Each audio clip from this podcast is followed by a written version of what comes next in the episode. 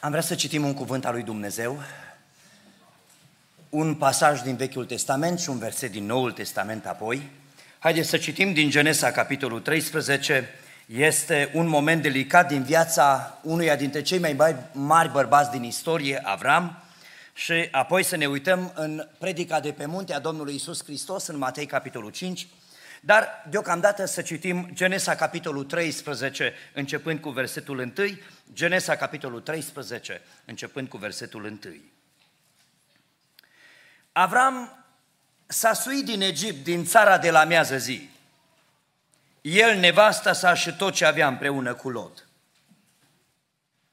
Avram era foarte bogat în vite, în argint și în aur din țara de la miază zi s-a îndreptat și a mers până la Betel, până la locul unde fusese cortul lui la început, între Betel și Ai, în locul unde era altarul pe care îl făcuse mai înainte.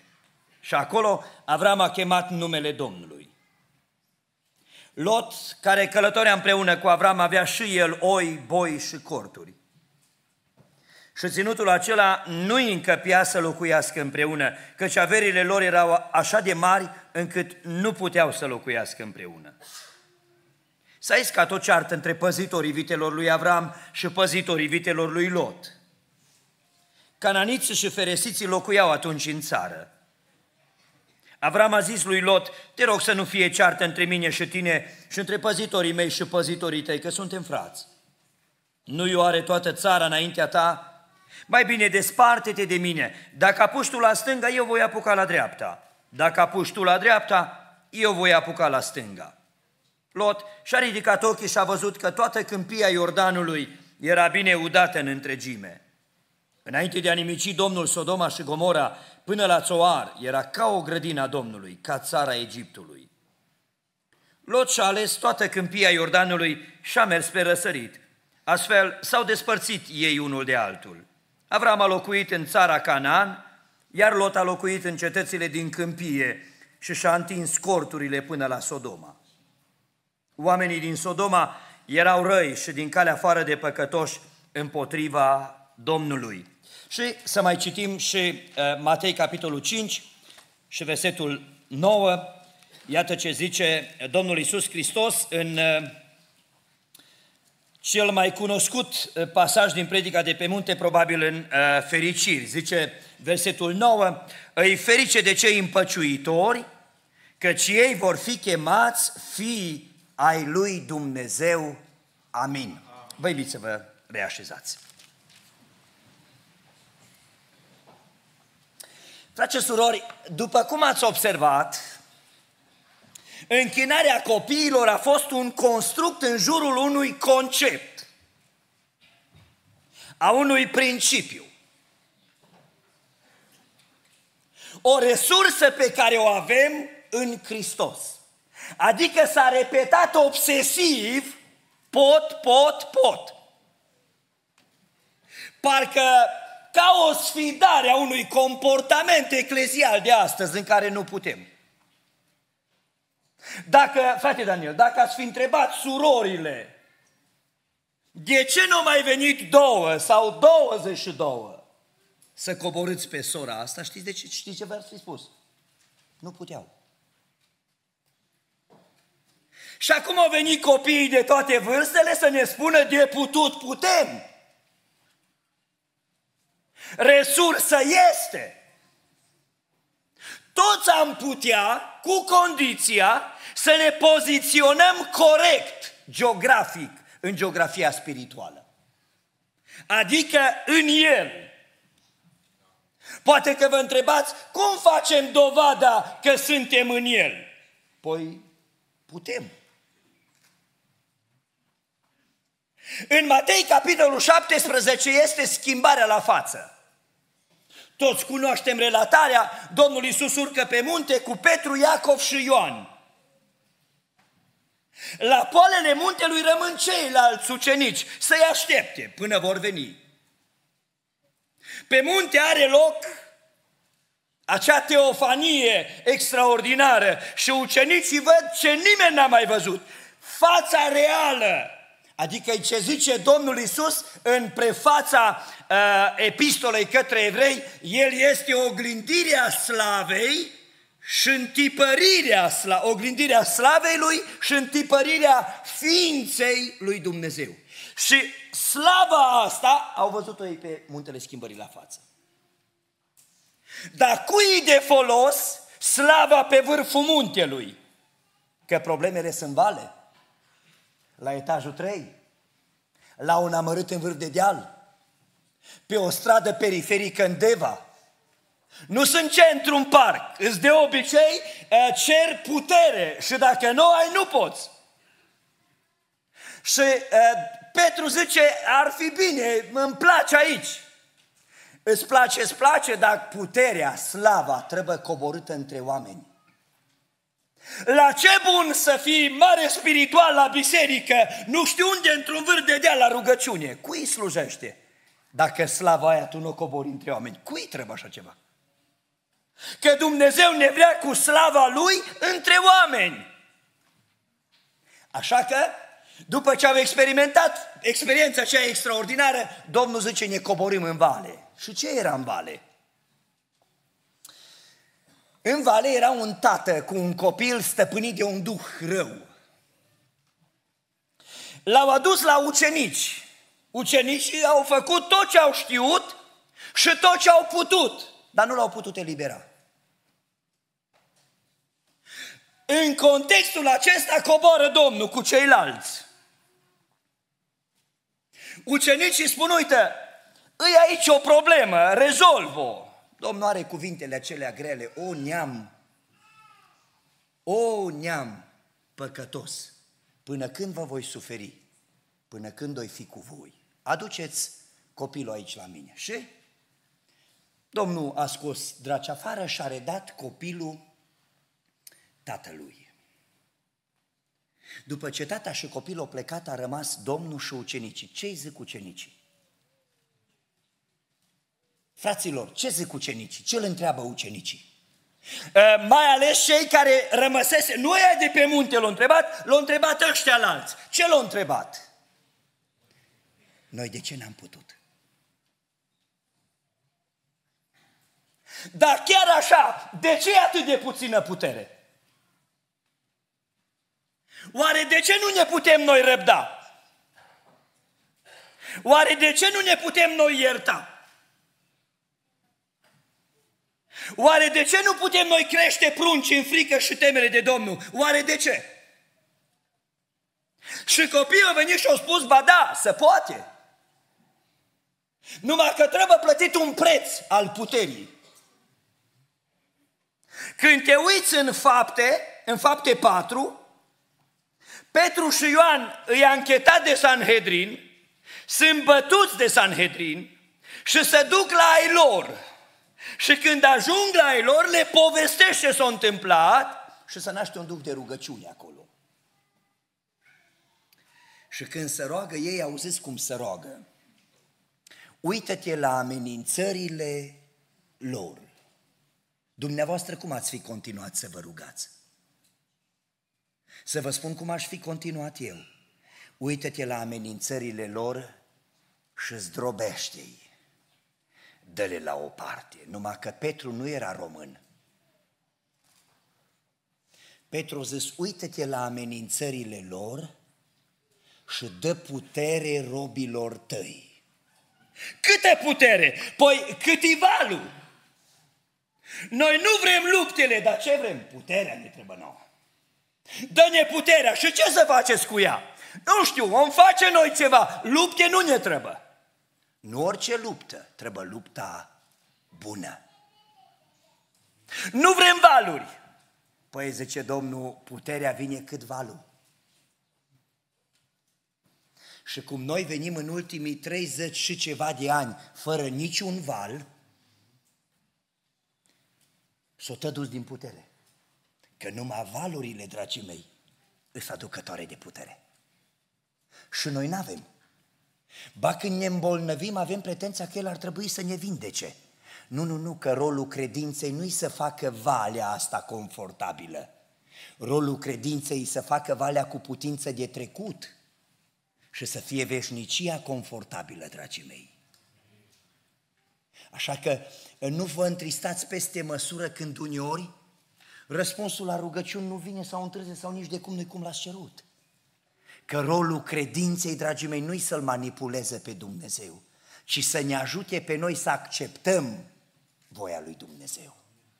Așadar, ne rugăm pentru putere. Câtă putere? Cât e valul?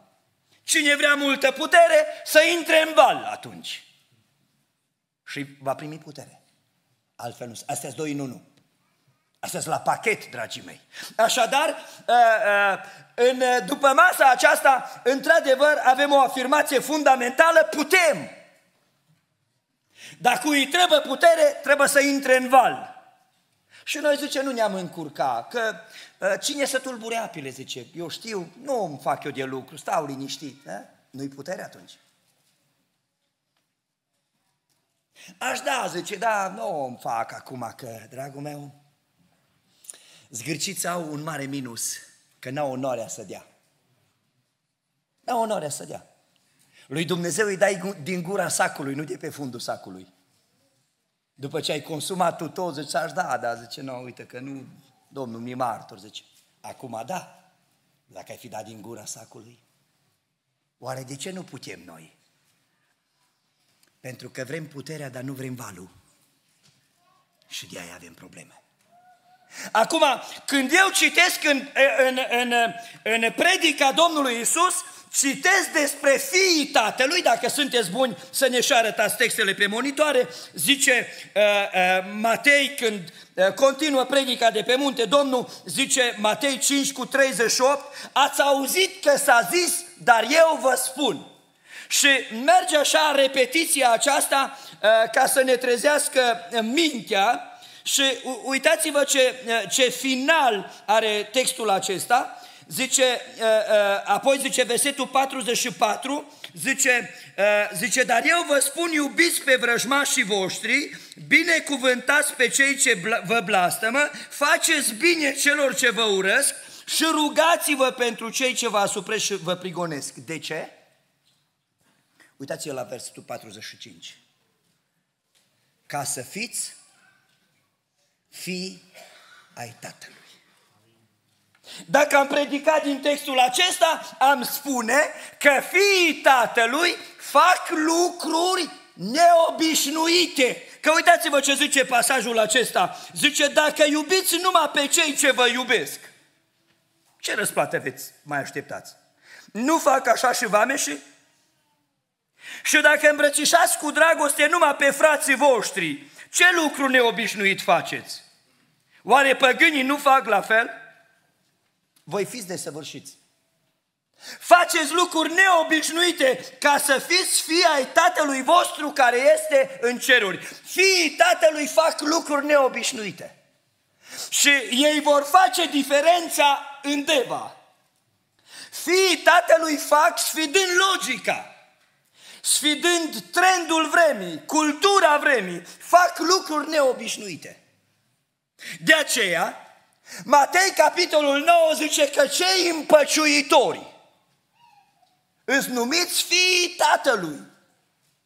Îi ferice de cei împăciuitori, că cei vor fi chemați fii ai lui Dumnezeu. Și fiii lui Dumnezeu fac lucruri neobișnuite. Vă vine în minte unul acum care l-ați făcut săptămâna asta? De pildă, Domnul zice că uh, să iubim pe vrăjmașii noștri, zice aici. În 1 Ioan zice că uh, vă dau porunci, dacă mă iubiți veți păzi poruncile mele și poruncile mele nu sunt grele. Eu vă întreb, îți grele sau nu? De pildă, să iubești pe vrăjmaș, e ușor? Ce părere aveți? Nu vă lăsați înghesuiți acum de o falsă smerenie și zici, da, e foarte simplu. Și ți greu câteodată să-ți iubești nevasta. Și soțul că e una din aia cicălitoare și un sos din ăsta ursus care răspunde numai trei ore când îl strigi.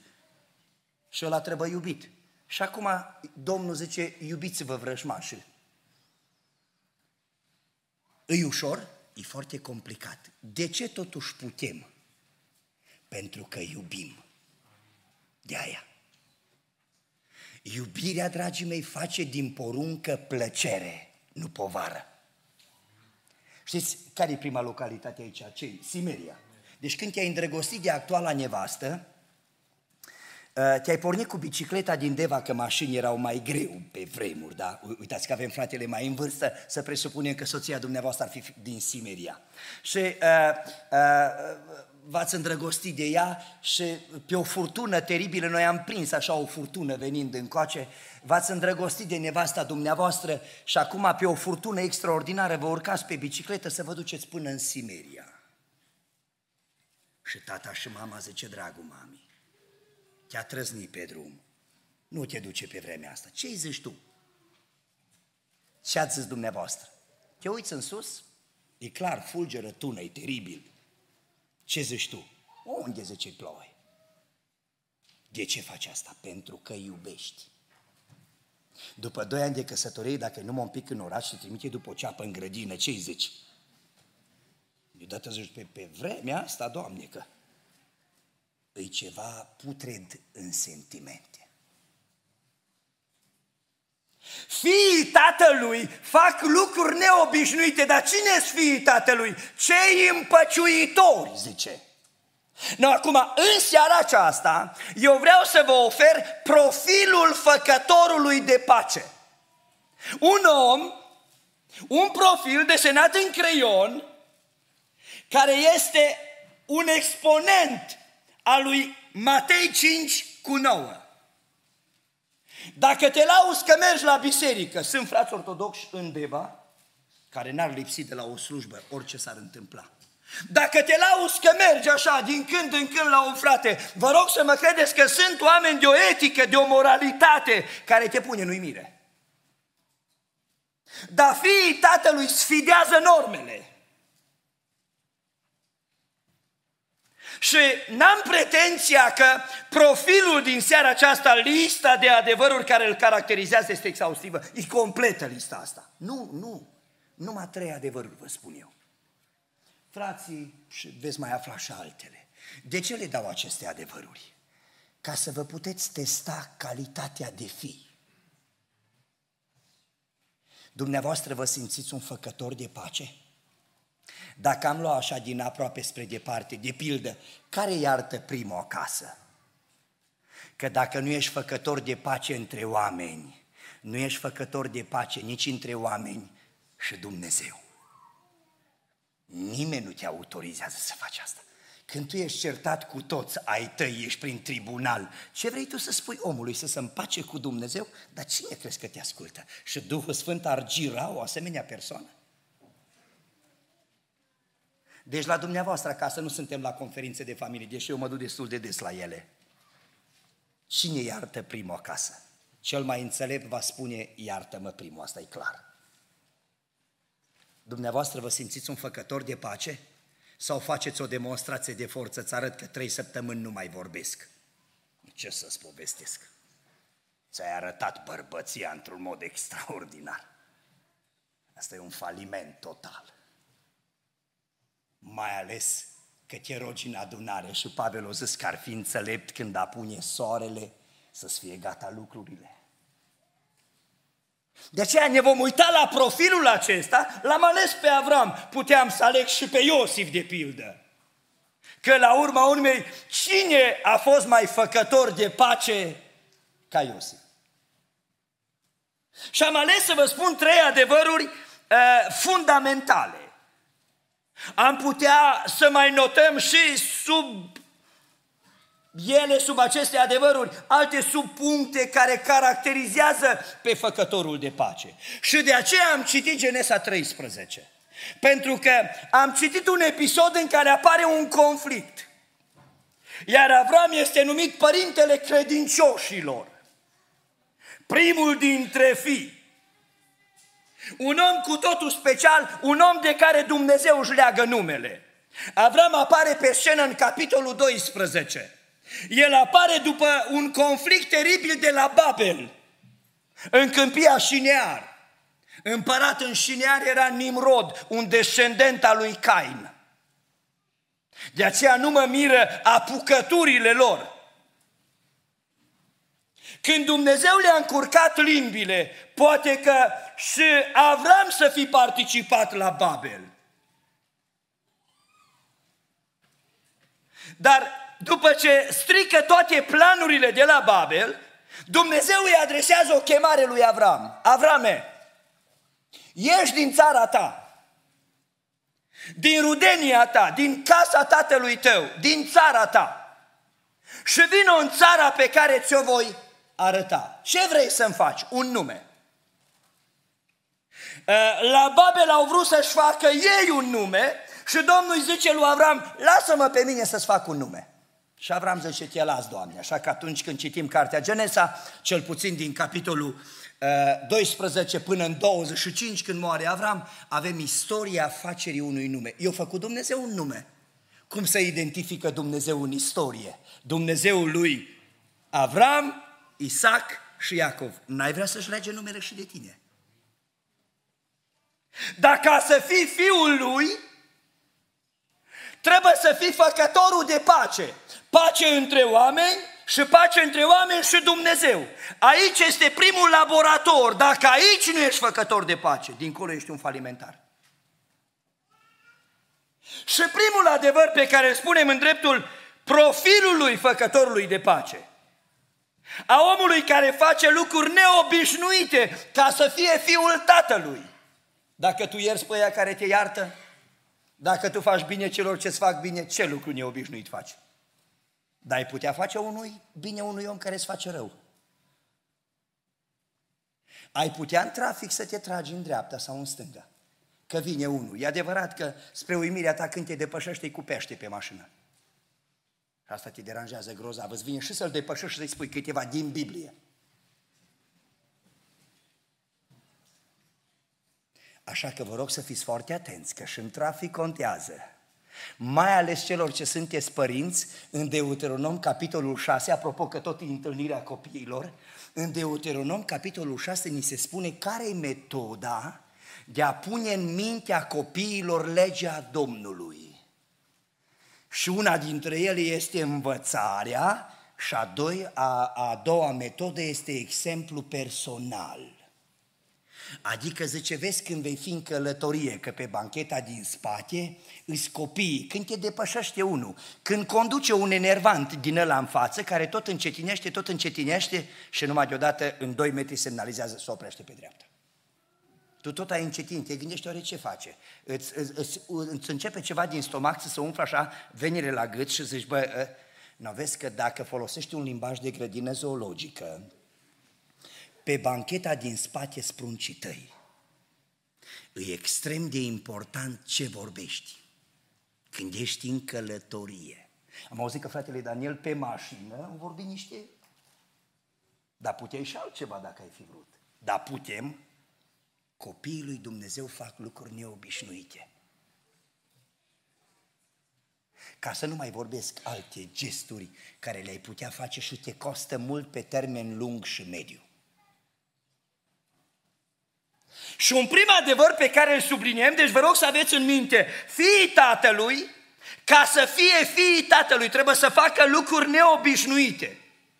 Matei 5 cu 9 zice că fiii tatălui sunt cei care sunt făcători de pace între oameni și apoi între oameni și Dumnezeu. Și acum vă ofer un model sau vi-l las să-l urmăriți în Scriptură. În Genesa 13 este modelul acesta incontestabil al lui Avram și o primă calitate a profilului, a făcătorului de pace este aceea că pentru făcătorul de pace persoana îi mai valoroasă decât profitul.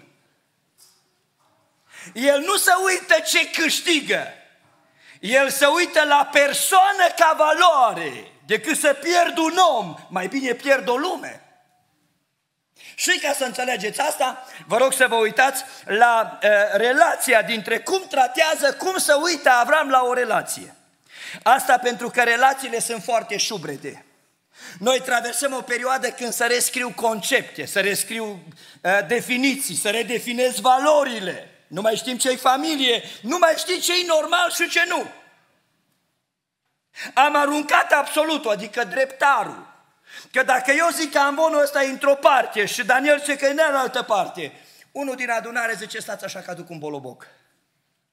Și îl punem și ne spune, nu nici încolo, nici încoace, că e în altă parte. Dacă nu ai dreptar, totul ține de preferințe. Când nu mai ai dreptar, ce faci?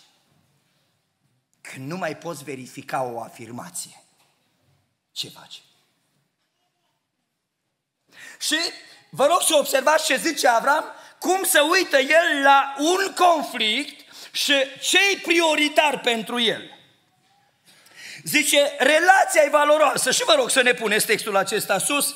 Zice uh, versetul 8, Avram a zis lui Lot, să nu fie ceartă între mine și tine, nici între păzitorii vitelor mele și păzitorii vitelor tale. De ce?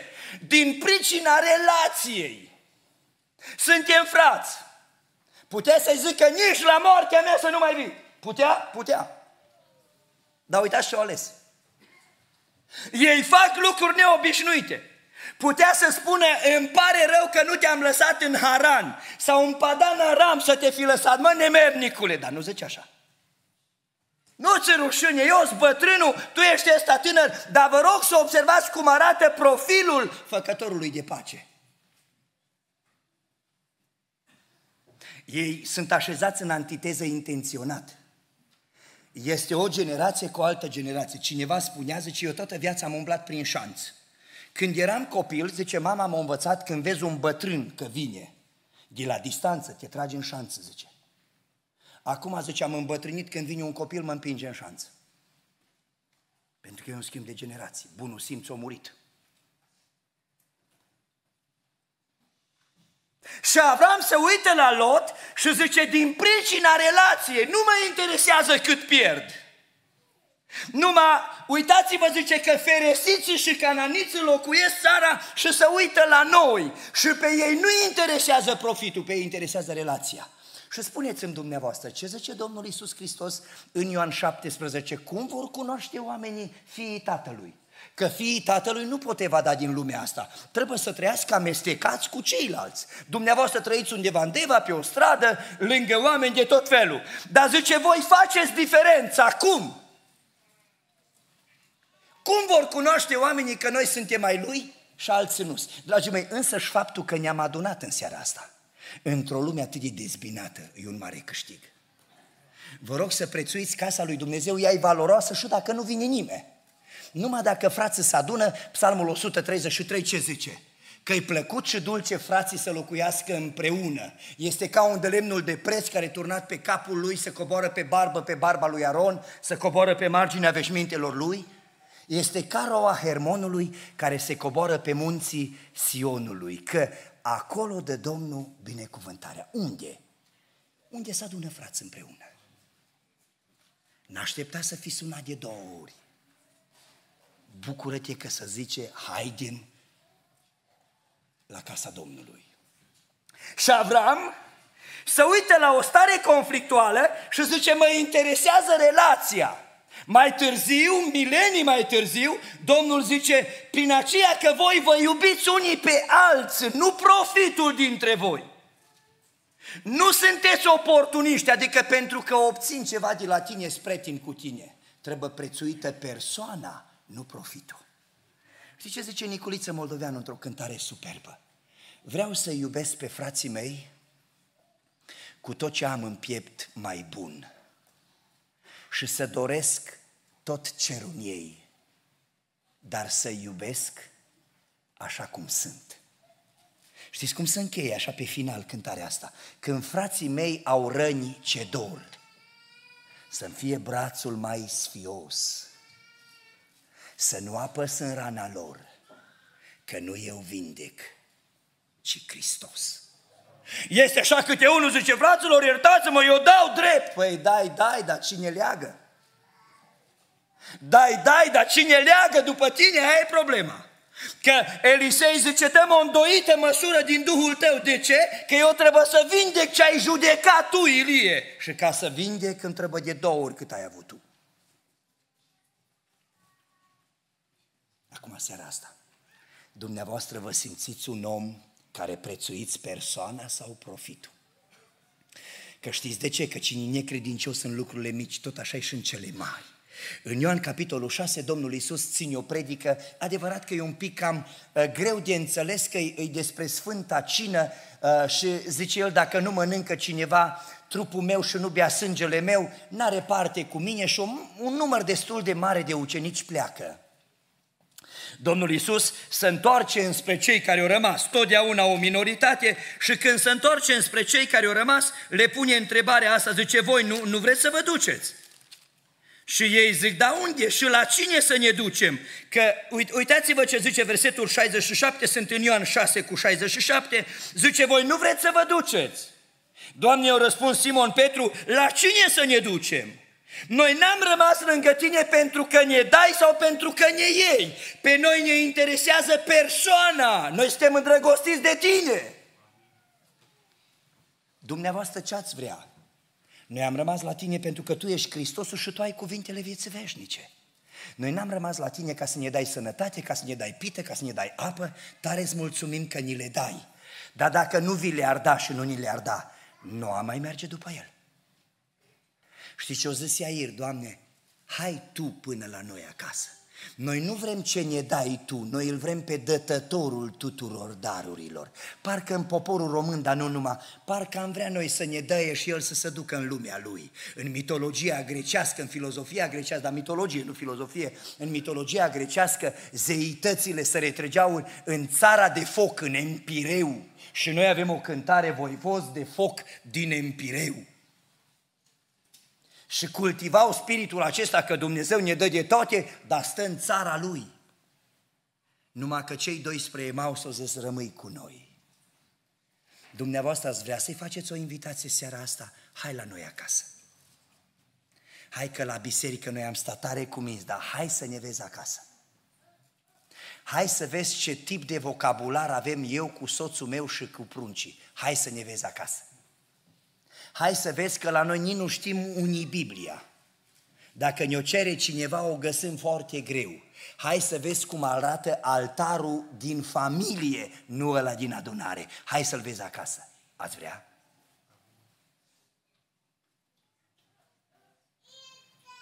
Trag semnalul acesta de alarmă din pricina unei stări de neputință. Noi de ce nu putem? Ce se întâmplă cu noi? Fiii tatălui fac lucruri neobișnuite, dar care sunt fiii tatălui? Care e profilul făcătorului de pace? Mai întâi e unul care e interesat de persoană, nu de profit. Zice, noi suntem frați și relația noastră a fost tare scumpă. Hai să nu rupem relația pentru că uh, tu mi-ai luat 100 de lei, că relația e mai valoroasă decât profitul. Dar nu m-ați auzit o vorbă în adunare și ce zic, vin frață la tine, măi, da iartă, l-am iertat și n-am nimic cu el.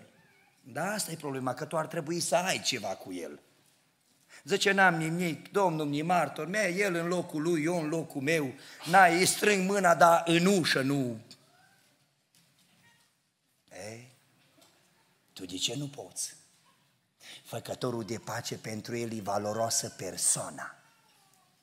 Dar de ce e valoroasă persoana? Că zice, relația este indicatorul că suntem fiii Tatălui. Prin aceasta vor cunoaște toți că sunteți ucenicii mei dacă aveți dragoste unii față de alții. Zice, feresiții și cananiții locuiau țara.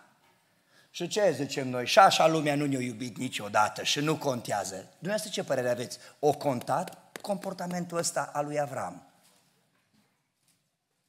În capitolul 23 moare Sara, soția lui Avram. Și Avram se duce la fiii lui Het. Și zice, vă, dragilor, eu străin și venetic printre voi. Înțelegeți? Uh, uh, arhaismul ăsta, venetic. Adică nu sunt de loc de aici, eu sunt venit, sunt în tranzit. Numai Pavel ne explică în Evrei 11 înspre ce se ducea Avram, înspre cetatea care are temelii tari, zice, al cărui meșter și ziditor îi Domnul. Și zice, eu fiind în tranzit, nu mi-am cumpărat loc de cimitir. Dați-mi un loc de îngropare să îngrop moartea și să o ridic dinaintea mea. Ce zic fiii lui Het? Uitați-vă în capitolul 23 din Genesa, când moare Sara, dragii mei, vis-a-vis de ce înseamnă făcătorul de pace, cât poate fi de valoros un astfel de om. Și uh, uh, asta ne dăm seama numai în capitolul 23 cu uh, 6, când fiii lui Het răspund lui Avram, ascultă-ne, nu o să ascultă-ne, mă, dacă e un limbaj ăsta noi am pierdut și limbajul apostolic, lăsați textul aici. Bunicii mei știți cum să salutau? Pacea Domnului Isus. Părinții mei știți cum s-au salutat? Pacea Domnului. Noi știți cum ne salutăm? Generația mea, pace. Da, pruncii dumneavoastră cum se salută? Pa. Ne-am pierdut limbajul apostolic. Știți că unii nici în adunare când vin, nu, nu vreau să spun cu asta că e o cădere din har, doar că îți pierzi limbajul și asta e o expresie a unor trăiri lăuntrice. Dumneavoastră când vă sunați la telefon, când vă scrieți un mesaj, cum, cum îl introduceți? Voi, voi fetelor, cum ziceți? Așa, pace, în prefață. Prea iubitule, îl cităm pe Pavel. Așa începe un mesaj. Servus salut, hai, unde, nu știm. Chestii de genul ăsta, asta, limbaj. Și când mă uit la limbaj la fiii lui Het, zice, ascultă-ne, Domnule, este, este o stare de respect maxim. Noi ne-am uitat la tine din momentul uh, acela cu Lot. Și noi am văzut că tu faci lucruri neobișnuite. Imaginați-vă că vă duceți la vecinii dumneavoastră cu care trăiți de 30 de ani. Și îi spui vecinului tău, uite, o situație și vecinul tău deodată își manifestă respectul acela extraordinar. Îi asta. Ca să-l poți chema la evangelizare. Te duci, zice, nu știu, că mi-e și groză la asta să mă duc. Cum să-ți fie groz dacă tu trăiești de 30 de ani lângă el? Ai colegul de clasă, vrei să-l chem la evangelizare, dar dacă tu tot anul școlar ai trăit pe dos, n-ai pus în uimire pe fiul lui Het să faci lucruri neobișnuite. Cum? Persoana e mai valoroasă ca profitul. Dar pe noi ce ne interesează? Noi nu ne mișcăm, un deget nu mișcăm fără să întrebăm ce ne iasă la afacerea asta. Dacă nu mi iese nimic și nu-mi pornesc nici motor, nu se merită nici porni. Și la taxi este o taxă de pornire, nu-i așa? Adică încă nu s-o mișcat, dar faptul că învârte cheia în contact, îi o taxă, ai deja ceva introdus în preț. Zice, altfel nu mi se merită să-l pornesc. Ai fi dispus să pierzi ca să câștigi persoane. Ne vom uita imediat. Persoanele sunt valoroase pentru făcătorii de pace. D.L. Moody zice că se uita odată spre o piață care dădea dinspre geamul lui așa și cineva l-a vizitat și a întrebat pe Moody care este secretul succesului dumneavoastră. Și Moody stând la geam, uitându-se în piață, a zis, ce vezi? Văd oameni. Și ce vezi? Marfă. Și Moody plângea și a zis, eu văd o mare de oameni care se îndreaptă spre iad. O mare de oameni care se îndreaptă spre iad. Și poetul nostru zice, cum poți? Cum poți să stai așa nepăsător? Când vezi în jurul tău atâția păcătoși ce mor, cum poți? Alergările sunt aceleași, preocupările sunt aceleași. Pentru Avram o zis, nu, nu, nu, în istoria afacerii unui nume, pentru mine persoanele sunt importante, nu profitul. Când persoanele sunt importante, mărturia este validată, dragii mei, este una validă. Fiul lui Het spun, Domnule, ia moartea și îngroapă în cel mai bun loc, că Tu pentru noi, noi ne-am uitat la Tine. Tu ești ca un domnitor al lui Dumnezeu pentru noi, în mijlocul nostru. Cum poate unul? Noi deodată zice, a, zice Avram, dar nu noi. A, noi numai să vorbim despre lucrurile astea de trăit să le trăiască alții. Deci, o primă calitate îi ferici de cei împăciuitori. Vezi dacă ești printre ei. Persoanele sunt importante, indiferent cât am pierde. Dar în al doilea rând, dragii mei, în al doilea rând, Făcătorii de pace sunt oameni care să cheltuiesc pe ei pentru alții.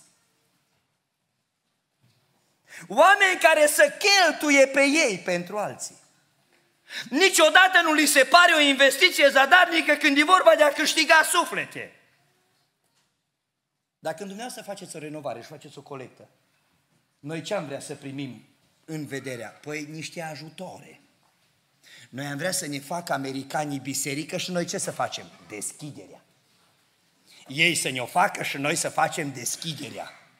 Dar păi dumneavoastră vă simțiți bine să faceți o deschidere când n-ați pus nici nimic pe altar. Ce noi nu putem. Dar oare de ce? Oare de ce? Știți când s-a dus David în ogorul lui Aravna? Aravna era cu boi, cu carul și ara, că era vremea plugului.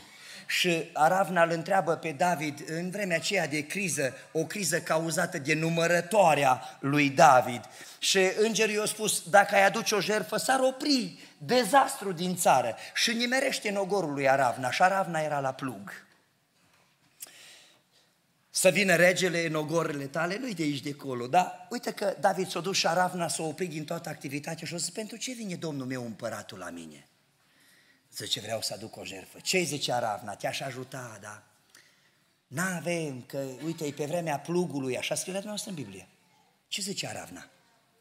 Îți dau și boi, îți dau și plugul, îți dau și carul, că trebuie și lemne la jertfă. Iar tot e. Dacă era iarna, îl înțelegeam, dar pe vremea plugului.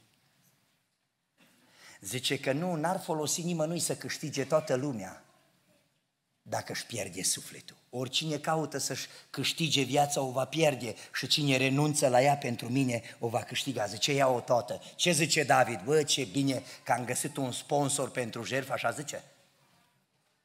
Zice David, să mă ferească Domnul să aduc o jertfă care să nu mă coste. Aveți limbajul acesta în adunare, că nu-i har. Aveți, folosiți vorba asta. Ce nu știu că nu a fost har. Nu avem timp astăzi să definim ce înseamnă har. Dar una peste alta zicem nu-i har. Dar eu te întreb, cât ai pus tu, dumneata, cât ai pus pe altar ca să fie har? După cât ai pus în seara asta, te-ai fi așteptat să fie har? Nu numai financiar, nu vă gândiți numai financiar, nu e asta tot, asta e partea vizibilă doar.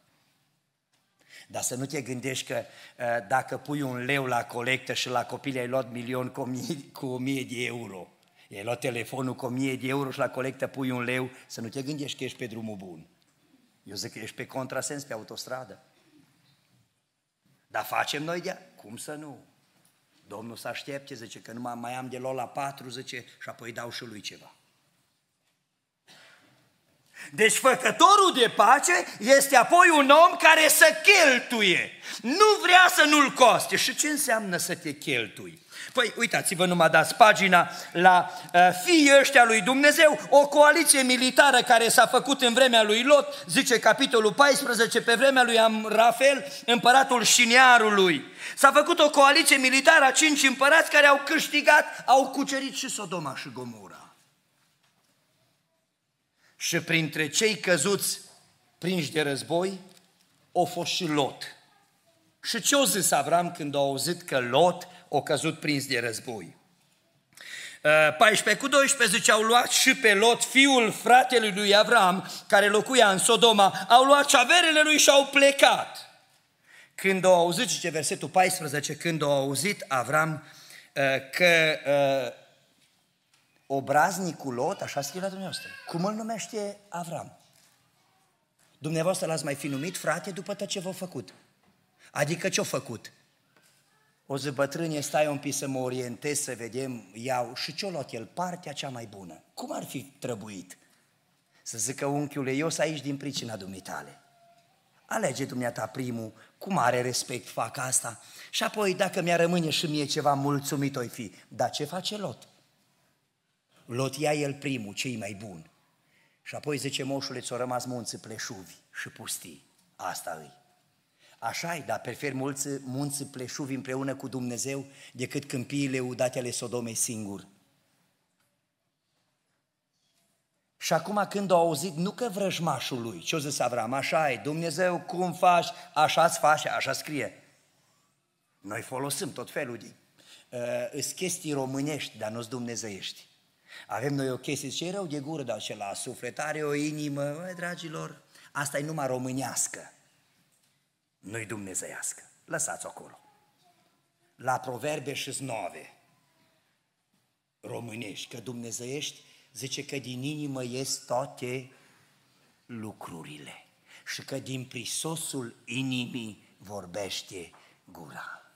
Dar el zice, când a auzit că fratele său fusese prins, îi fratele lui, persoana mai importantă ca profitul. Ce-a zis Lot? Ce-a zis Avram? Dacă aș avea eu ea cum o armată, eh, m-aș duce să-l recuperez 318 soldați bărbați din casa lui înarmați de el, hrăniți de el, îmbrăcați de el. Cu ăștia 318 au mers din partea de jos, din zona Hebron, până la Țoba, sus. O traversat tot Israelul de jos de tot, până sus spre Siria. Numai ca să-l recupereze pe Lot. Dumneavoastră aveți oameni care au picat în capcane, coaliții militare, ieri erau în biserică, erau împreună cu dumneavoastră, dar acum sprinși de război. Cât ați fi dispus să vă cheltuiți pe dumneavoastră ca să-i recuperați? Vi se pare greu să dați un telefon, nu-i așa? Mai zice, bă, la urmă urmă, ăsta e un căpos, nu poate nimeni cu el, lasă-l acolo. Putea Avram să gândească așa. Avram putea, dar fiii tatălui nu pot. Dumneavoastră v-ați, ați reperat deja frați care nu sunt aici. Nu sunteți îngrijorați că s-ar putea să fi pățit ceva. Oare o să-i sunați când vă duceți acasă? Sau deja ați trimis un mesaj, nu te văd în adunare, s-a întâmplat ceva sau n-ai putut veni? Sau e gândirea aceea lui Cain, zice, dar cine m-a pus pe mine păzător peste fratele meu, că nu înțeleg.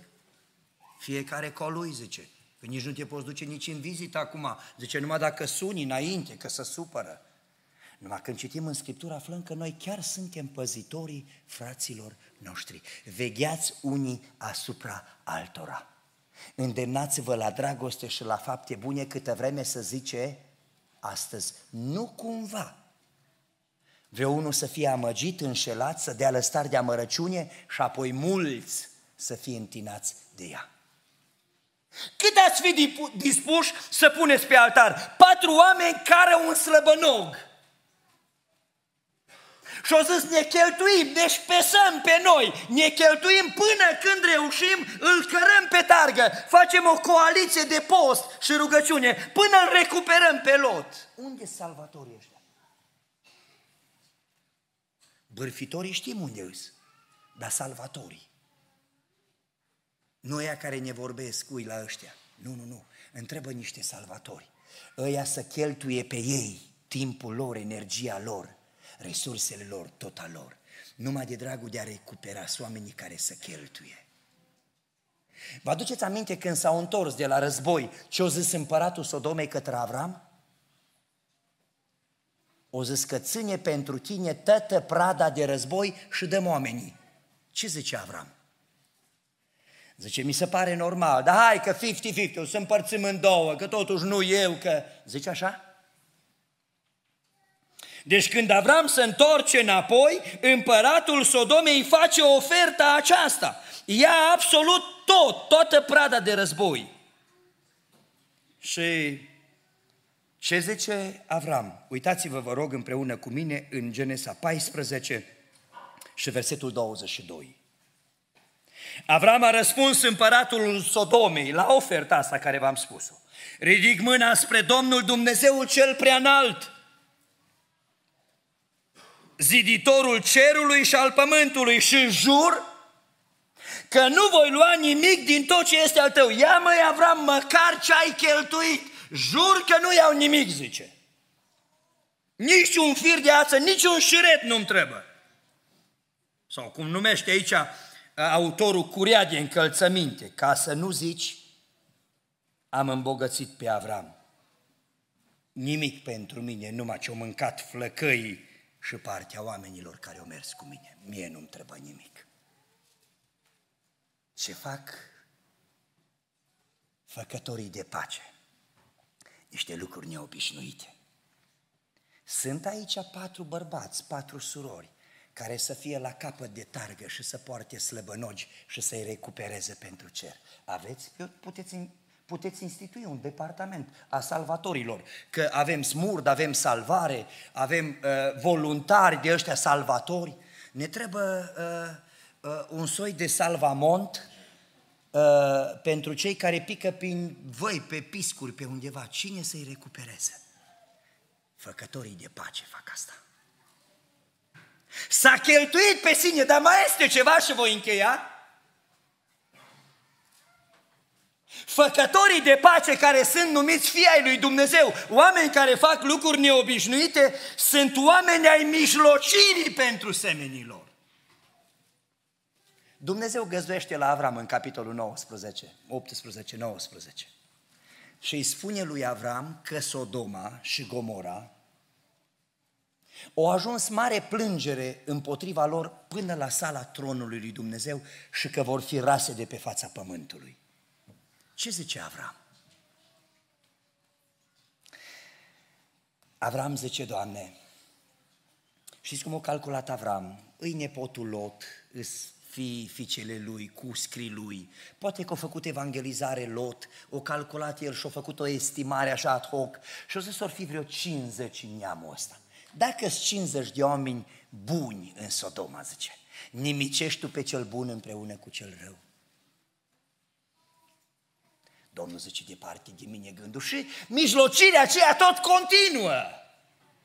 La noi cât timp ține mijlocirea, dragii mei? Știți, te întâlnești cu cineva în piață sau scrie cineva un mesaj. Rugați-vă pentru noi că suntem în cutare situație. Ce-i răspuns tu imediat?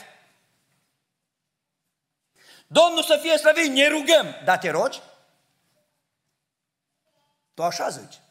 Trimis două chestii, emoticoni așa, trei mâini, și tu te gândești că dacă ai trei, trei mâini, zice, nu-i numai una, îți dai seama, nu se poate, zice, ceva se întâmplă. După aia îți vezi de glumele tale proaste. Deci, așa e că ni se umple fața de rușine de câte ori am zis, Domnul să te binecuvinteze, ne rugăm și nu ne-a rugat. Și dacă ne rugăm, cât ne rugăm? Știți cum zice că mă gândeam înainte să intru în adunare, aveam chestia asta în cap sau psalmul 123. Îmi ridic ochii spre Dumnezeu, spre Dumnezeu care locuiește în ceruri. Și cum se uită ochii robului la mâna stăpânului și ochii roabei la mâna stăpânei ei. Așa ne-om uitat și noi la tine, Doamne, până când? până îi avea milă. Mă gândeam să vorbesc în prima fază din pasajul acesta. Dar când am auzit pe copii cu câtă e în fază și liniște cântă că se poate, aproape că îți dau lacrimile, că te uiți la părinții copiilor care nu pot. Ei nu se pot ierta ei și le frâng copiilor inima, și atâta amărăciune. Fiii lui Dumnezeu fac lucruri neobișnuite și prin faptul că mijlocesc, dragii mei, pentru cei pierduți. Și cât o mijlocit el? Știți cum se încheie capitolul 19? Avram este insistent în mijlocirea asta, tot se rogă, tot se rogă, zice, poate că eu știu, poate că ar fi numai el, poate că fi numai zece, că ar fi numai el și familia lui, dacă ar fi. Și aproape că textul și dialogul dintre el și Dumnezeu te lasă să crezi că dacă Lot ar mai fi scăzut numărul, Dumnezeu zicea el Sodoma. Și îngerii pleacă și se face seară și toată scena aceea din casa lui Lot, și apoi în grabă zice, gata, ți-o expirat timpul, du-te, scoate nu a avut timp, zice, ți-o expirat timpul, gata, ieși. Spuneți-mi ce-a făcut Avram dimineață, dumneavoastră ce ați fi făcut? S-a trezit la 10, ni bă, zice, că stai că mi-a scris fratele Asara în șu, uitați, zice, că să ne rugăm că e la operație. El deja i-a ieșit și anestezia, i s-a tot s-a gătat. Ți-a dus tu aminte la amnească până ți-ai băut cafeaua, până... Avram cu noaptea în cap, primul lucru, că nu putut nici dormi de grijă. Că nu știu dacă aveți așa în minte un pic din geografia uh, Israelului, Hebronul e așa în partea de vest și el din Hebron, față în față, așa, e Marea Moartă. Și Avram o ieșit din Hebron, de aici, de la stejarii lui Mamre, că uh, e numai un pic de bifurcație între Hebron și stejarii lui Mamre și uh, se vede în linie dreaptă uh, Marea Moartă. Și primul lucru care l-a făcut când s-a trezit dimineață, s-a uitat înspre Sodoma și ce-a văzut? Un fum gros se ridica deasupra Sodomei. Însă cum se încheie textul nostru? Dacă sunteți buni să ne și proiectați, Genesa, capitolul 19, versetul 29, zice, când a nimicit Dumnezeu cetățile Sodomei, eu numai vă întreb, îi valoroasă mijlocirea sau nu Astăzi n-ai niciun val, dar ca mâine poți trece printr-un val. Te gândești deodată, băi, dacă toți frații să joacă cu mijlocirea cum am jucat eu, n-are rost să le cer să facă asta. Dacă toți ar face cum faceți dumneavoastră, gândiți-vă așa personal acum, ei, cum eu mijlocesc când un frate îmi zice, când eu trec prin val, dacă toți frații ar face cum fac eu, ce s-ar întâmpla cu mine? Și ce zice pasajul acesta? Că Dumnezeu și-a adus aminte de Avram și l-a scăpat pe Lot. Ați vrea să aveți un prieten din ăsta? Cine n-ar vrea să aibă un asemenea mijlocitor? Dar cine e ăsta? E profilul făcătorului de pace. E profilul făcătorului de pace. El, persoana e cea mai valoroasă, relația. El știe că relația este singura metodă de a dovedi lumii că suntem fiii Tatălui, că facem lucruri neobișnuite. Fiți una. Vă sfătui, mai avem o jumătate de ani din anul acesta. Fiți una, ca să fiți o demonstrație de forța lui Dumnezeu în Deva. Doi. Fiți dispuși să plătiți oricât de dragul recuperării unei persoane. Investiți-vă pe dumneavoastră. Nu-l sfâșiați pe el. Este o diferență între un guvernator și un învățător. Când nemii au venit în Ierusalim, după tot dezastru de acolo, zice că le-au smuls lor părul din cap și perii din barbă. Când a venit Ezra, ce-a făcut? Ezra era învățător, el și-a smuls lui părul din cap și perii din barbă. Făcătorul de pace să-și pesează pe sine Andrei Pleș a scris o carte, vă recomand celor așa până în 45 de ani să o citiți. Între Est și Vest. Andrei Pleș a fost ministru culturii multă vreme în România și un mare, un erudit. Și o zis că este o diferență între Est și Vest până și statul la ocazie.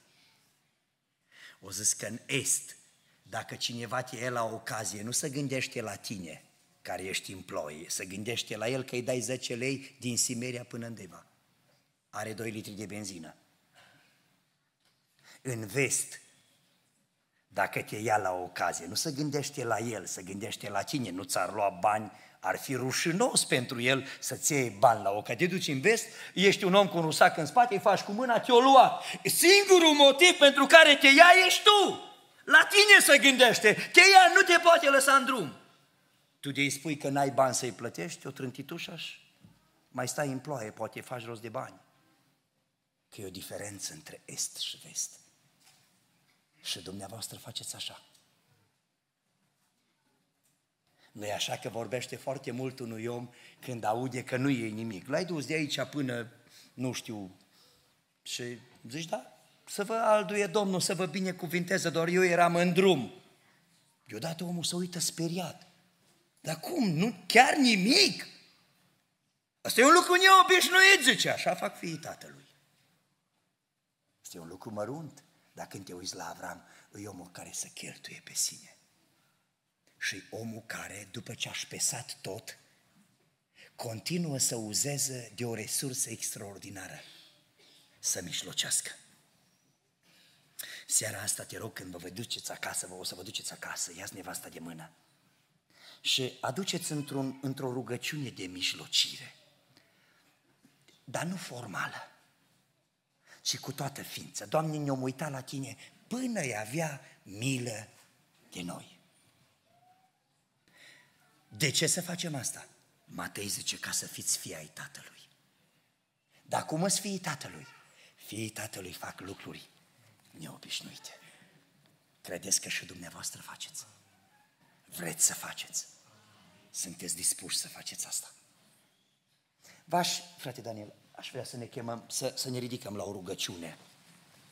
Când rugăciunea dumneavoastră va înceta, aș vrea să vă încredințez în mâna lui Dumnezeu. O să ne rugăm toți acum. Dar te rog, nu te ruga așa, ă, rogă-te concret. Și spune, Doamne, în seara asta Tu mi-ai spus că fiii lui Dumnezeu sunt făcătorii de pace, iar făcătorii de pace sunt ăștia după modelul avramic. Doamne, iartă-mi indiferența. Iartă-mi, Doamne, lipsa de disponibilitate de a mă cheltui ca să câștig oameni. Iartă-mă, Doamne, că rugăciunea, minunea la mine ține numai o zi. Și apoi uit. Fă-mă, Doamne, ca să pot face diferența.